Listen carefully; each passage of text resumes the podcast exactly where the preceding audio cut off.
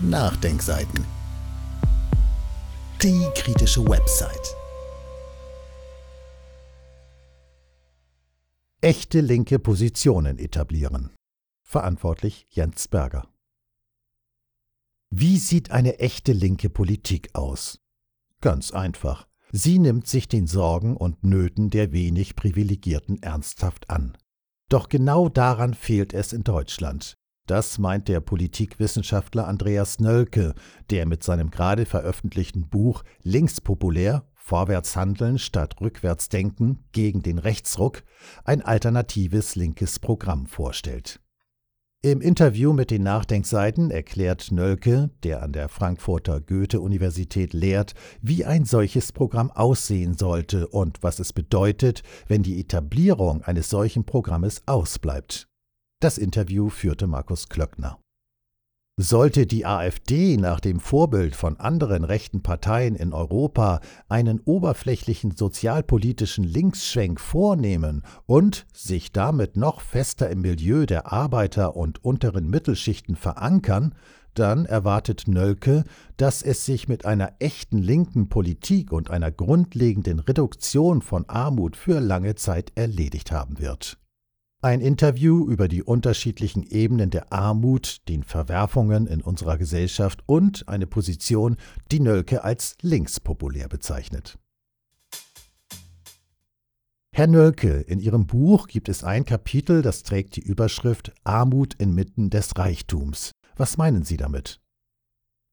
Obwohl Deutschland im Vergleich zu seinen Nachbarländern ein vergleichsweise hohes Wirtschaftswachstum und eine niedrige Arbeitslosigkeit aufweist, sind substanzielle Teile der Gesellschaft ökonomisch abgehängt und haben keine Aussicht auf nachhaltige Besserung. Wer ist in Deutschland arm? Haben Sie Zahlen? Nach dem Armutsbericht 2016 des Paritätischen Wohlfahrtsverbandes betrifft das etwa jeden Sechsten. Frauen sind stärker betroffen als Männer, Menschen mit Migrationshintergrund stärker als Alteingesessene. Besonders gravierend ist die Situation alleinerziehender Mütter und die Kinderarmut. Nach den Berechnungen der Hans-Böckler-Stiftung leben knapp 20 Prozent der Jungen und Mädchen in armen oder armutsgefährdeten Familien.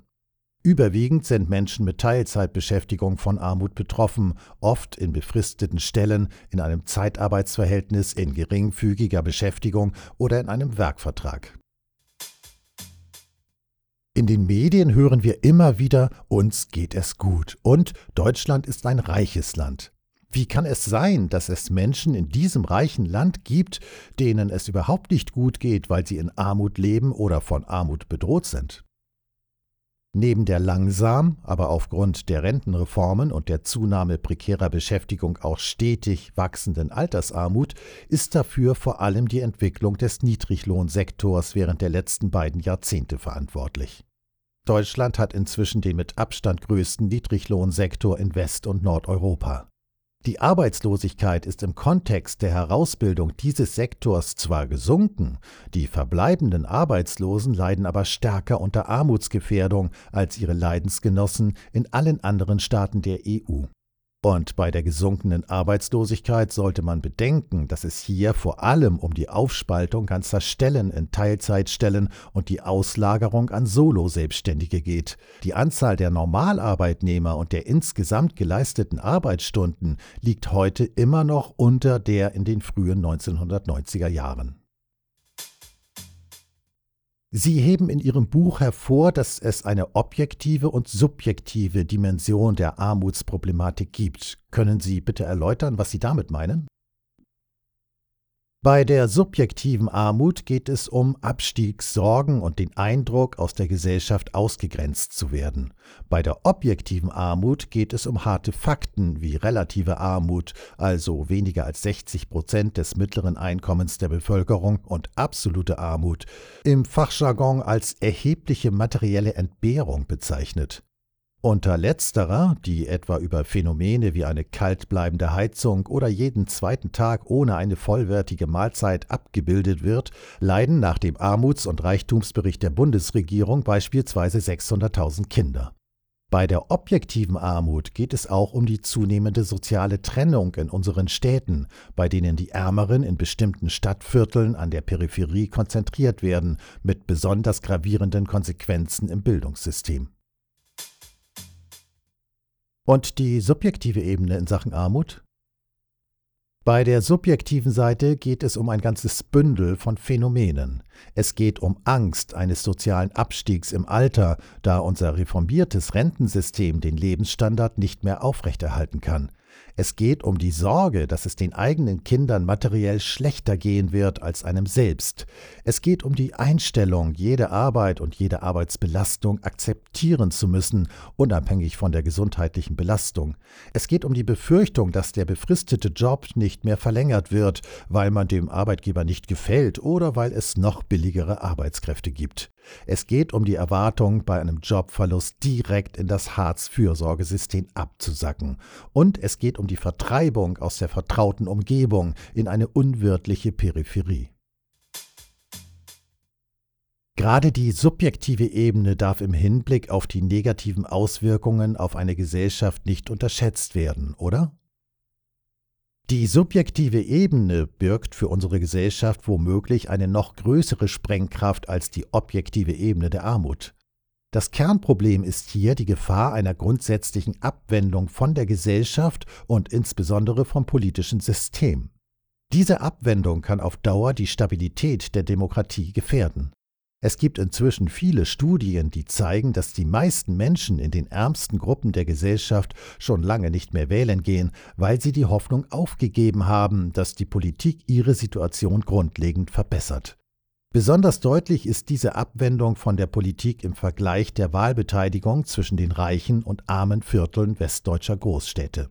So sind etwa bei der letzten Landtagswahl in Köln-Hahnwald 82 Prozent der Wahlberechtigten wählen gegangen, in Köln-Chorweiler aber nur 32 Prozent. Welche Auswirkungen sind noch zu beobachten? Im Kontext der Aufnahme einer großen Menge von Geflüchteten in den Jahren 2015-2016 ist die resignative Haltung der weniger privilegierten Gesellschaftsgruppen vielerorts in eine eher aggressive Haltung umgeschlagen. Gerade die ärmeren Gruppen bis hin in die untere Mittelschicht spüren, dass dadurch die ohnehin schon scharfe Konkurrenz um Jobs für formal nicht so hoch qualifizierte, um Sozialtransfers und bezahlbaren Wohnraum in Großstädten noch weiter verschärft wird. Sie haben sich in der Folge in nicht geringer Zahl zur Wahl der AfD entschlossen, nicht weil sie das chauvinistische und neoliberale Programm der Partei schätzen, sondern weil es die einzige Möglichkeit war, den etablierten Parteien einen Denkzettel zu verpassen. Und es half in der Folge überhaupt nicht, dass die durchaus legitimen Sorgen dieser Bevölkerungsgruppen durch das liberale Bürgertum und leider auch durch viele Repräsentanten der Linken als dumpfer Neid, als postfaktisch oder gar rassistisch verunglimpft wurden. Was bedeutet das denn nun für eine Gesellschaft? Ich nehme eine wachsende Polarisierung in unserer Gesellschaft wahr zwischen einem formal hochgebildeten und kosmopolitisch orientierten Bürgertum auf der einen Seite und den eher sesshaften und weniger akademisch gebildeten Gruppen auf der anderen Seite. Die Gräben zwischen diesen Gruppen werden eher noch tiefer.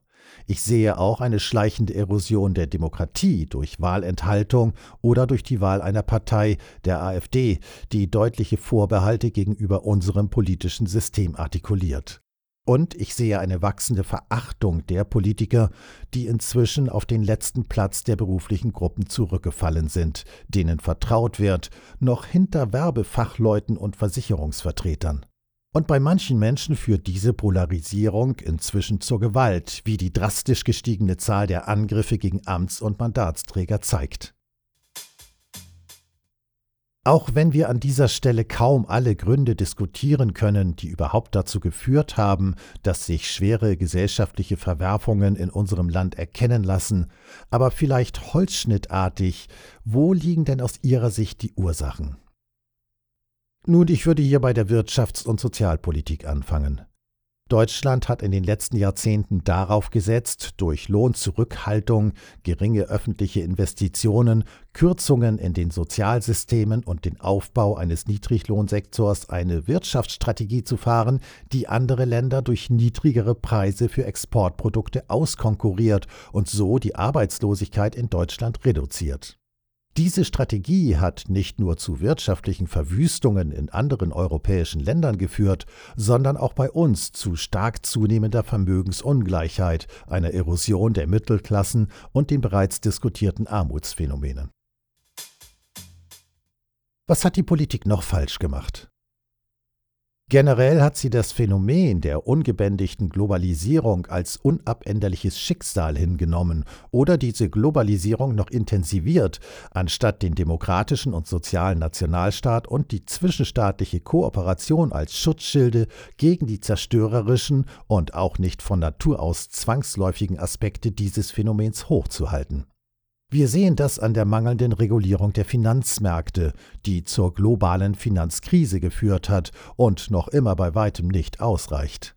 Wir sehen das an einer Europäischen Union, die sich zunehmend in einen wirtschaftsliberalen Euro-Suprastaat verwandelt, mit tiefen Eingriffen in die nationale Demokratie und in Arbeitnehmerrechte.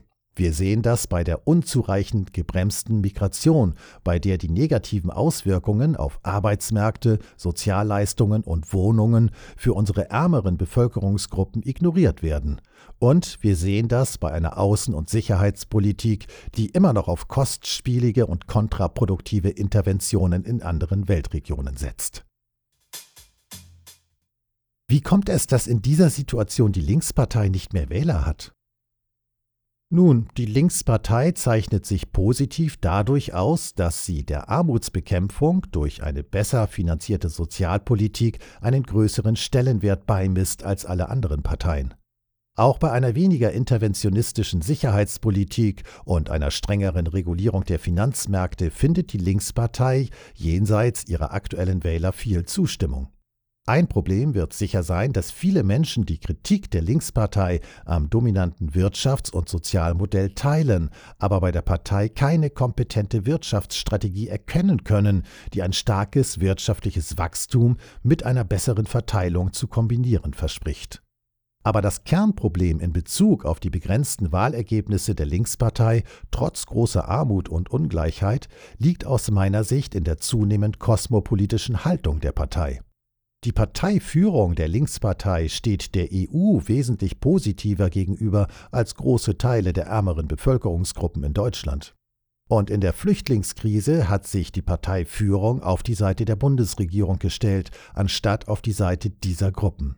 Generell sehe ich hier eine zunehmende Umorientierung der Partei weg von der Vertretung der formal weniger gebildeten und sozioökonomisch an den Rand gedrängten Bevölkerungsgruppen und hin zum Milieu der urbanen und universitär gebildeten Gruppen, denen die Grünen inzwischen zu mittig geworden sind. Wie sieht es mit der Sozialdemokratie aus? Was läuft da falsch? Der Entfremdungsprozess von den weniger privilegierten Gruppen, den ich gerade für die Linkspartei beschrieben habe, ist bei der Sozialdemokratie mindestens genauso festzustellen. Die SPD ist inzwischen eine Partei der Angestellten und ihre Funktionäre sind überwiegend kosmopolitisch orientierte Akademiker. Generell hat die SPD in den vergangenen Jahrzehnten darauf verzichtet, eine klare Alternative zur liberal exportorientierten Wirtschaftsstrategie von CDU, CSU und FDP zu entwickeln. Sie beschränkt sich auf eine leicht sozialere Variante der letzteren. Die Hoffnungen, die die Nominierung des Schulabbrechers Martin Schulz und seines Gerechtigkeitsmottos vorübergehend in breiten Bevölkerungsgruppen geweckt hatten, sind dann jäh enttäuscht worden mit den bekannten Folgen für das Wahlergebnis der SPD. Welche Rolle spielen die Medien, wenn es um die Durchsetzung einer echten linken Politik geht? Ich möchte hier keiner pauschalen Medienkritik das Wort reden. Die Situation vieler Journalisten ist durch Stellenabbau, Beschleunigung der Arbeitsprozesse und Konzentration der Medieneigentümer nicht einfach.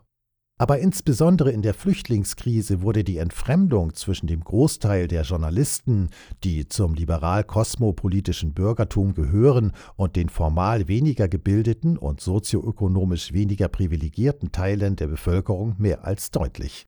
Es gab hier oftmals einen Mangel an Empathie für die Sorgen und Nöte der ärmeren Bevölkerungsgruppen.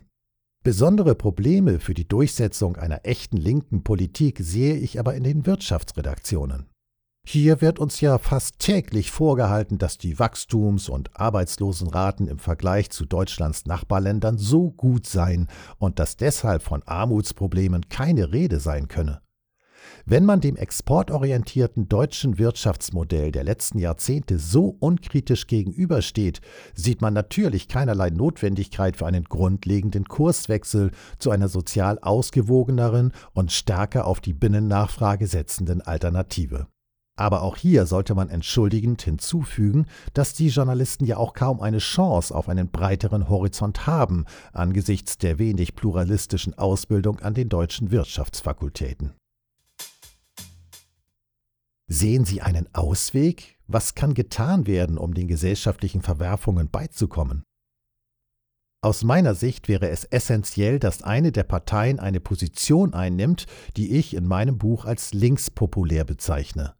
Eine solche Position, die eine überzeugende linke Wirtschaftsstrategie mit einer kosmopolitismus-skeptischen Haltung in Fragen von Militärinterventionen, EU-Supranationalisierung und Migration kombiniert, könnte aus meiner Sicht auf breite gesellschaftliche Unterstützung zählen, insbesondere aus den großen Lagern der Nichtwähler und von Teilen der AfD-Wähler. Sollte die Etablierung einer solchen Position nicht gelingen, sehe ich für die Zukunft allerdings noch weitaus schwerwiegendere Verwerfungen voraus. Das gilt insbesondere für den Fall, dass die AfD nach dem Vorbild der FPÖ, Wilders oder vorübergehend dem Front National einen oberflächlich sozialpolitischen Linksschwenk vornimmt und sich damit noch fester im Milieu der Arbeiter- und unteren Mittelschichten verankern kann. Dann dürften sich die Fragen nach einer Reduktion gesellschaftlicher Verwerfungen, einer echten linken Politik und einer grundlegenden Reduktion von Armut für lange Zeit erledigt haben.